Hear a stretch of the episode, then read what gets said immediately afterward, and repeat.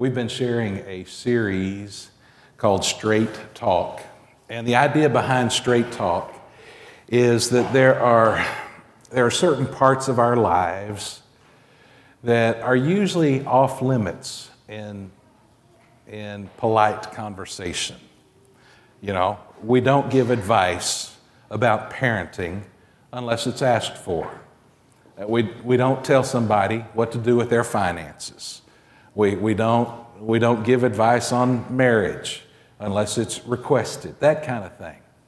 Well, this series is Straight Talk, where we get all up in your business, where we talk about those things that we normally wouldn't just casually talk about in everyday conversation.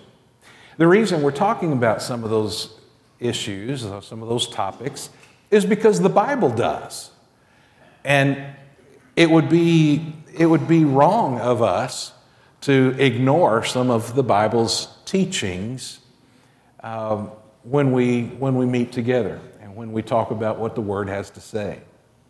So, I want to share with you this morning some biblical principles about parenting. Straight talk about parenting. If you have your copy of Scripture with you, or if you want to follow along in the Bible app, we're going to start in Deuteronomy chapter 6. Deuteronomy chapter 6. I'm always concerned about preaching to parents because I know that in the room this morning there are some who are not parents, and it would be tempting to say, okay, I, I can turn this off and take a nap right now. I, I understand. I also know that there are some folks who would love to be parents, but are not. And I know these days can be difficult for you. But for the same reasons that I've already mentioned, I feel like it's important for us to see what the Bible does have to say and to address it from time to time. A lot like the preacher that you probably heard of before. When he was a young preacher, just getting started, he had a sermon called Ten Commandments for Parents. After he got married and became a father, it was 10 hints for parents. Another child arrived, and his sermon was some suggestions for parents. After the third child was born, he threw the sermon away. The temptation is to avoid issues like this one, but the Bible talks about it and so we don't want to ignore it from the pulpit. Let me show you Deuteronomy chapter 6. Let's begin at verse 4. Before we jump into verse 4, you need to I want to share with you just kind of some background here. What's happening in Deuteronomy chapter 6? As you know, Moses led the people out of Egypt. They wandered through the wilderness by the way, the primary reason for that wandering was their own disobedience. But they wandered through the wilderness. God was leading them to a land that He had promised to them and to their fathers before them. They get to the land, and just before they enter into this new promised land, where they would establish their nation, they would build their homes just before they begin this new major chapter in their lives as a nation, Moses says, Hang on, let's talk before we go inside. He says, Now, when we get inside, when we get to the land of promise, from now on, this is what God wants us to do. This is who He wants us to be. And He shares with them the law the preamble to that conversation, the preamble to the law, if you will, is summarized for us in Deuteronomy 6. The reason I say all of that is to say this God is creating a, a new people. He, he has built the, the, the people of Israel. Now He's going to turn them into a nation in their own land. And from that nation, in that land will come the Savior of the world. This is major important stuff. And so, before all of that happens, Moses says to them the most important things they need to know to get all of that started. So, Deuteronomy 6 is huge on the importance scale. Beginning at verse 4 Hear, O Israel, the Lord our God, the Lord is one. That became what was known as the Shema. It's a part, of, it's a prayer that even to this day, uh, traditional Jews will pray that prayer often throughout the day. The Lord our God, the Lord is one. It became a part of their worship, it became a part of their songs. The Shema, the Lord our God, the Lord is one. That was so important because they were in a place that was surrounded by people who had false gods. Many, many gods, all of them false. There's only one true God. And so Moses says, Remember the Lord. The, that word is his proper name. You see how it's in all caps? That means it's not just saying the master, it's saying Yahweh, the one who revealed himself to us. Yahweh, our God. Yahweh is one. He's not many. You don't, you don't pick him out of all the other gods around us. There's only one God. He brought us thus far. He, he will be our God. We will be his people. The Lord our God, Yahweh, is one. You shall love Yahweh, your God, with all your heart, with all your soul with all your might, every aspect of your being, every part of who you are, is to love God. So here, Moses is ready to get the people started in their new land, in their new life. And he says, guys, before we get in there, remember our God is one God.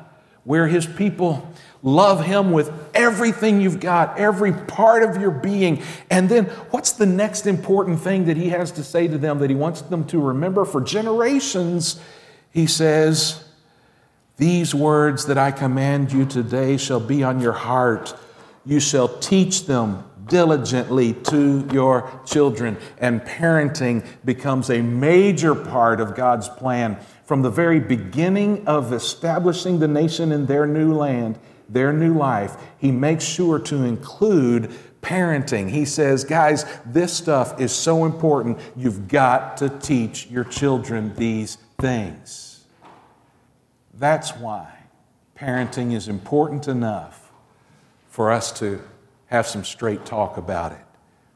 We're going to look at some biblical truths, some biblical principles as we go. But I had to start here because he instructs us you shall teach them diligently to your children, shall talk of them when you sit in your house, when you walk by the way, when you lie down, when you rise. What is he saying in verse 7? He's saying when you live your everyday life, talk about these things. Notice he didn't say when you go to church. He didn't say when you go to grandma's, let her do it. What he said was when you get up in the morning, tell your kids about the important things that I'm telling you today. When you go to bed at night, talk to your kids about God and His ways. When you walk down the street, Talk to your kids about God and what's important to Him. It's a part of our everyday life. God is not to be relegated to one day a week. If God is God, and He is, then we love Him with all of our heart, our soul, our might. That means every day, all the time, we are thinking and talking and living for Him. And we raise our kids to do the same. With that as our background, let me share with you some biblical principles about parenting. First, recognize your child is a gift. Recognize that your child is a gift. If you've been blessed enough to have a child, understand what a blessing that is, what a tremendous gift it is. Don't ever think of your child as just an inconvenience. You say, Well, I would never do that, but I see a lot of parents who do. It's inconvenient for us to have to run by their schedule. It's, it's inconvenient that we have to put our desires aside that we have to put our needs second. It saddens me to hear so many parents complain about the sacrifices they have to make for their children, or to see so many parents who are committed to their own wants and needs before those of their kids. That's not parenting the way God intended it to be. Psalm 127 at verse 3 reminds us Behold, children are a heritage from the Lord. I'm not sure why some parents who want children don't seem to be able to have children like they want. I've learned a lot about it because we went through it for many years. And I'd be glad to sit down and talk with anyone who wants to talk about that. I understand it, and we can wrestle with some of that together. But what I do know is that if you have been blessed with a child, you should be overwhelmingly grateful and see that child as a gift, not a burden. Parenting requires sacrifice, it's hard work, and you probably won't get very much recognition for it. I know once a year they give mom a flower, and once a year they used to give dad a tie. Since we don't wear ties anymore, I'm not sure but you don't get the recognition, guess what? Parenting's not about you and getting recognition. Your child is a gift. And when you, when you celebrate that gift, you're overwhelmed with joy for it. You play with your kids because it's fun to play with your kids. You enjoy them. You talk to them. You listen to them. Why? Because they're an awesome gift from God. You remember how children spell love? You've heard that in many places, often. You remember how they spell love? T I M E. That's how they get it, that's how they understand it. Friends, Here's some straight talk, and every time I've said this to people, it's been misunderstood. So don't hear what I'm not saying. All right? Hear this. Go to their school programs, go to their sporting events, participate in whatever they're interested in, but realize that is not enough. That is not spending time with your child. That's spending time for your child. When you're at a program or you're at a sporting event, you're in the stands, the child's on the field, you're not spending time together. Start there, but understand that's not near enough. That's just showing support, that's showing love. But then when you spend time one on one, you're on the living room floor playing Barbie Uno or whatever it is. That's where they get T I M E. That's where they experience love. Doesn't mean don't do that, don't go to their games. Just know that's where it starts, not where it ends. Your child is a gift from God. Cherish that, that gift. Second, in Scripture, we can learn that we want to, you want to give your child unconditional love. You give your child unconditional love. So often we think we're giving our child unconditional love, but is that the message they get? Or do we put so much pressure on them sometimes we talk to them in a way that makes them feel like they have to, they have to jump through certain hoops and figure out how to earn our love? Understand, I didn't say unconditional respect. Sometimes we don't respect some of the choices they make. Sometimes we don't agree with their decisions. But as a parent, we can separate those things from our love. As a parent, I love my child no matter what stupid stuff she does. Matter of fact, Ashley grew up hearing every day and then every night when she went to bed, she grew up hearing, I love you, no matter what, and I always will. She heard it so much that she got tired of hearing it. So I'd say, I love you, And, I all, and about that time, she would just start making noise to cover up. So she didn't have to hear the whole thing. And it became a game. But I'm telling you, that kid knows that her mother and her I'm pointing at her because she's watching on live stream. that kid knows that her mama and her daddy love her no matter what. Kids need to know your unconditional love. And folks, we have the perfect example of what the unconditional love of a father looks like. Romans chapter 5, verse 8.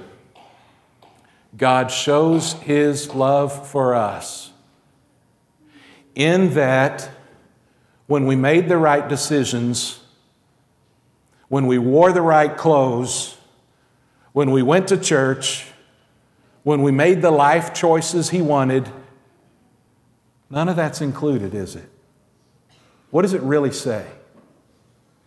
God shows his love for us in that while we were still sinners, Christ died for us, the perfect example of a father's unconditional love. We were still sinners, and yet he loved us so much that his only real begotten son died on our behalf. Unconditional love may be the most the strongest power in the world.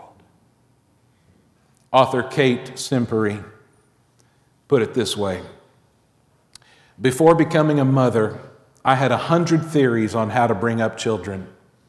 Now I have seven children and only one theory love them, especially when they least deserve to be loved. Wade Hughes was an Assembly of God preacher, and in telling some of his own personal stories, he told that one day a little boy came to the altar and he was crying, he was praying. Wade Hughes says, I knelt next to him, and the little boy said, Preacher, pray that mommy would love me as much as she loves the dog. Your children need to know how to behave. They need to know their manners. They need to know important stuff like your contact information. But more than anything else in the world, they need to know you love them, period. Give your child unconditional love. Third, raise your child as a unique individual. Raise your child as a unique individual. That's why the parenting books are helpful guides but they don't have all the answers for your kid because your kid is unique. If you've been blessed with more than one, you know they are not all the same. You can't talk to all of them the same way. They each respond to different kinds of discipline. They each have different love languages. So, for one of them, playing cards, playing Uno on the living room floor says, I love you. For the other one, that says, Man, you're weird. Every child is unique, they are an individual. Proverbs 22 and verse 6 is a familiar verse, but it's often misunderstood. Train up a child in the way he should go. Even when he's old, he will not depart from it. Too many of us grew up hearing that and thinking that that means take your kid to church when he's young, and when he grows up, he'll always live right. I won't ask for a show of hands, but I'll bet you we've got some parents in the room who figured out that's not the way it works. Because that's not what it's saying. It's saying every child is unique and different. Train up that child in the way that child was put together. God gave your child special gifts, abilities, talents, interests. See that child for who he or she is. And train them in how to use that uniqueness in following God. Now, along the way, They may choose not to follow God, at least not as closely as you'd like. But they will never be able to walk away from the training that they received. Train up that child in the way that child was put together so that they know the way they should go. And when that child grows, he will know who he is. He won't depart from the training, the understanding of his uniqueness. God created him or her with a special plan. Help them find the plan based on who they are. Christian parents, it's your job to create a desire for God in your child. It's, it's your job to create a hunger for God in your child. It's not your job or your responsibility to make sure that they feed that hunger. They might walk away, but it's your job to show them the way they should go, to show them how to live a life that desires God. Look again at Deuteronomy 6. You shall teach them diligently to your children, shall talk of them throughout your day. There's a popular mindset among parenting today that sounds good because the way our society has influenced our thinking, this sounds so good. It makes so much sense to our brains. This is the idea that in the name of fairness and freedom, we're not going to influence our children too much in the realm of religion. You've heard it, you've even said it perhaps. I'll just, I'll just let them grow up to make their own choices. That's freedom, right? That's acceptance and tolerance.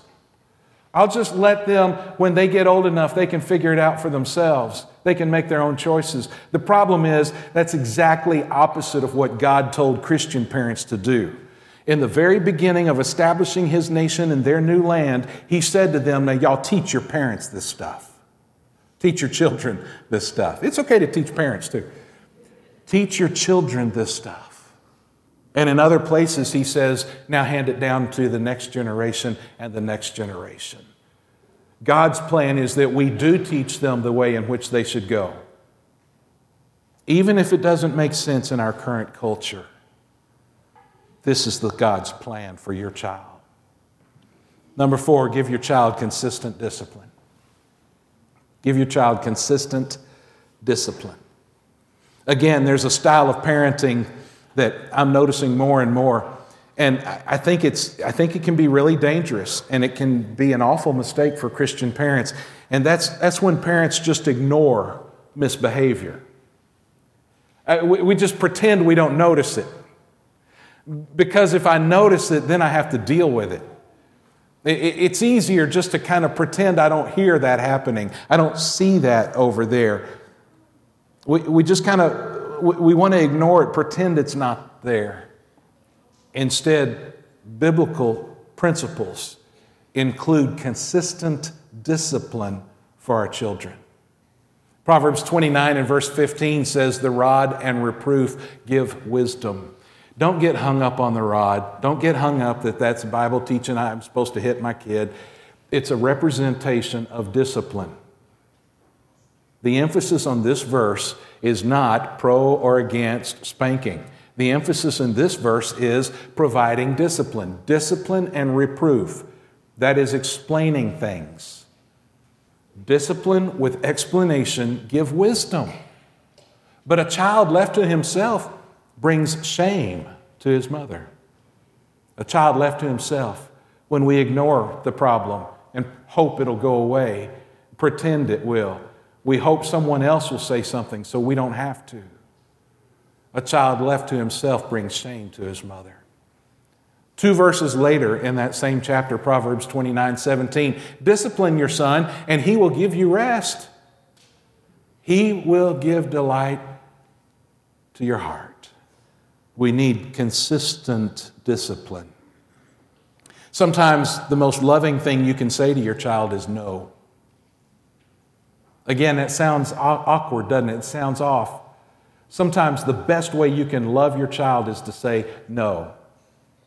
You say, Here are the boundaries, and the boundaries keep you safe. I love you enough to do the hard work of setting and enforcing the boundaries. I love you enough to say no. Understand discipline is not yelling and screaming and fighting, it's setting boundaries it's showing the limits. And remember, we're talking about consistent discipline. We've all seen parents that let things go, let things go, let things go until they just can't let it go anymore, and then they explode. I say we've seen parents. Have any of us seen that parent in a mirror? We let it go, let it go, let it go, and then explode. The child has no idea what in the world is going on. The child says, Yesterday it was okay, now it's not. Consistent discipline not only helps the child, it also helps the parent retain self control. It's the same thing every way, every day. We have the same rules, and they're enforced in the same way. We are consistent. With that in mind, Ephesians chapter 6 and verse 4 Fathers, do not provoke your children to anger, but bring them up in discipline and instruction of the Lord. We don't want to blow our tops. With consistency, we can bring them up in discipline and instruction. I want to give you three real quick uh, keys to discipline, or three real quick, um, I, I, would say, uh, reminders about discipline. The first time I shared this list many years ago, we used to have paper bulletins, and inside the paper bulletin, there was uh, an insert where you could write notes on the message. And you've seen this before. I would, I would say point one, and then I'd have a blank. And as you listen to the message, you were supposed to fill in the blanks as we went through. Well, it used to say this, and, and Ashley had a great time back then of getting the insert ahead of time and guessing what the answers were in the blanks, you know? And so when she saw this handout, uh, she said, never discipline in any way. She wasn't quite right. Instead, I would say to you, never discipline in anger. Discipline is for the good of the child, it is not for you to blow off steam. And so when we're angry, we know that is time to step back. If possible, you can hand that discipline in that one particular situation off to a spouse. That's not always possible. But we always take a step back when we feel like we're responding out of anger. Discipline is never about revenge. It's never about fighting back. Discipline can, does not work in a, in, in a setting of anger.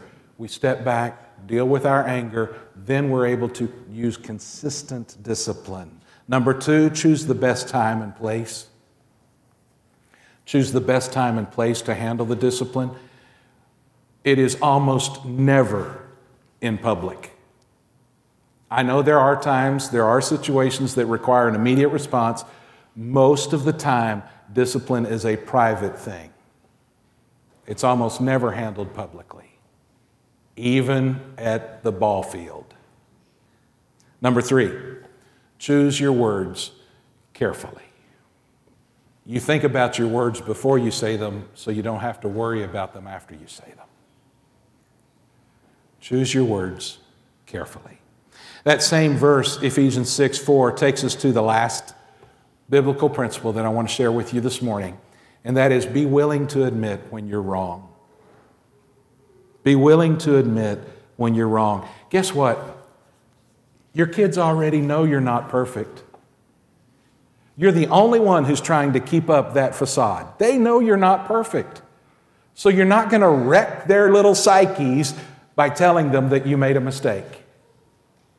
As a matter of fact, if you admit you're wrong, two things happen. One, it reestablishes trust with your child. Also, it teaches them to accept responsibility when they are wrong. Too often, we're more like, Fonzie. Remember Fonzie in Happy Days?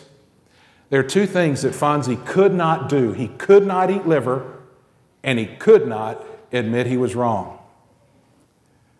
You're not gonna hang these up at any barracks because you're not gonna join the Marines. Just take all this stuff home, okay? But Fonzie, not join? I'm all packed. You told me it was the right thing to do. Look, I know what I told you to do, but when I told you to do that, I was. Ralph, I was. I was not exactly right. What do you mean, not right? I mean, not right. I don't get you. You mean you were wrong? Mm. Yeah, that's right, Malph. I was what you just said I was just then, yeah. Wrong? The Fonz wrong? Mouth, look. There is a first time for everything, huh? How many of you grew up on Happy Days? Don't you just, you gotta love Happy Days, man. And, and Fonzie just couldn't do it. I learned a lot from Fonzie. So the, the, the first time I'm ever wrong, I'm gonna admit it. Proverbs 28 and verse 13 is the biblical principle whoever conceals his transgression will not prosper, but he who confesses and forsakes them will obtain mercy. I was wrong. I'm sorry. I do love you no matter what. And I should have handled this differently. It'll break your heart, but it will build theirs. And that's your job.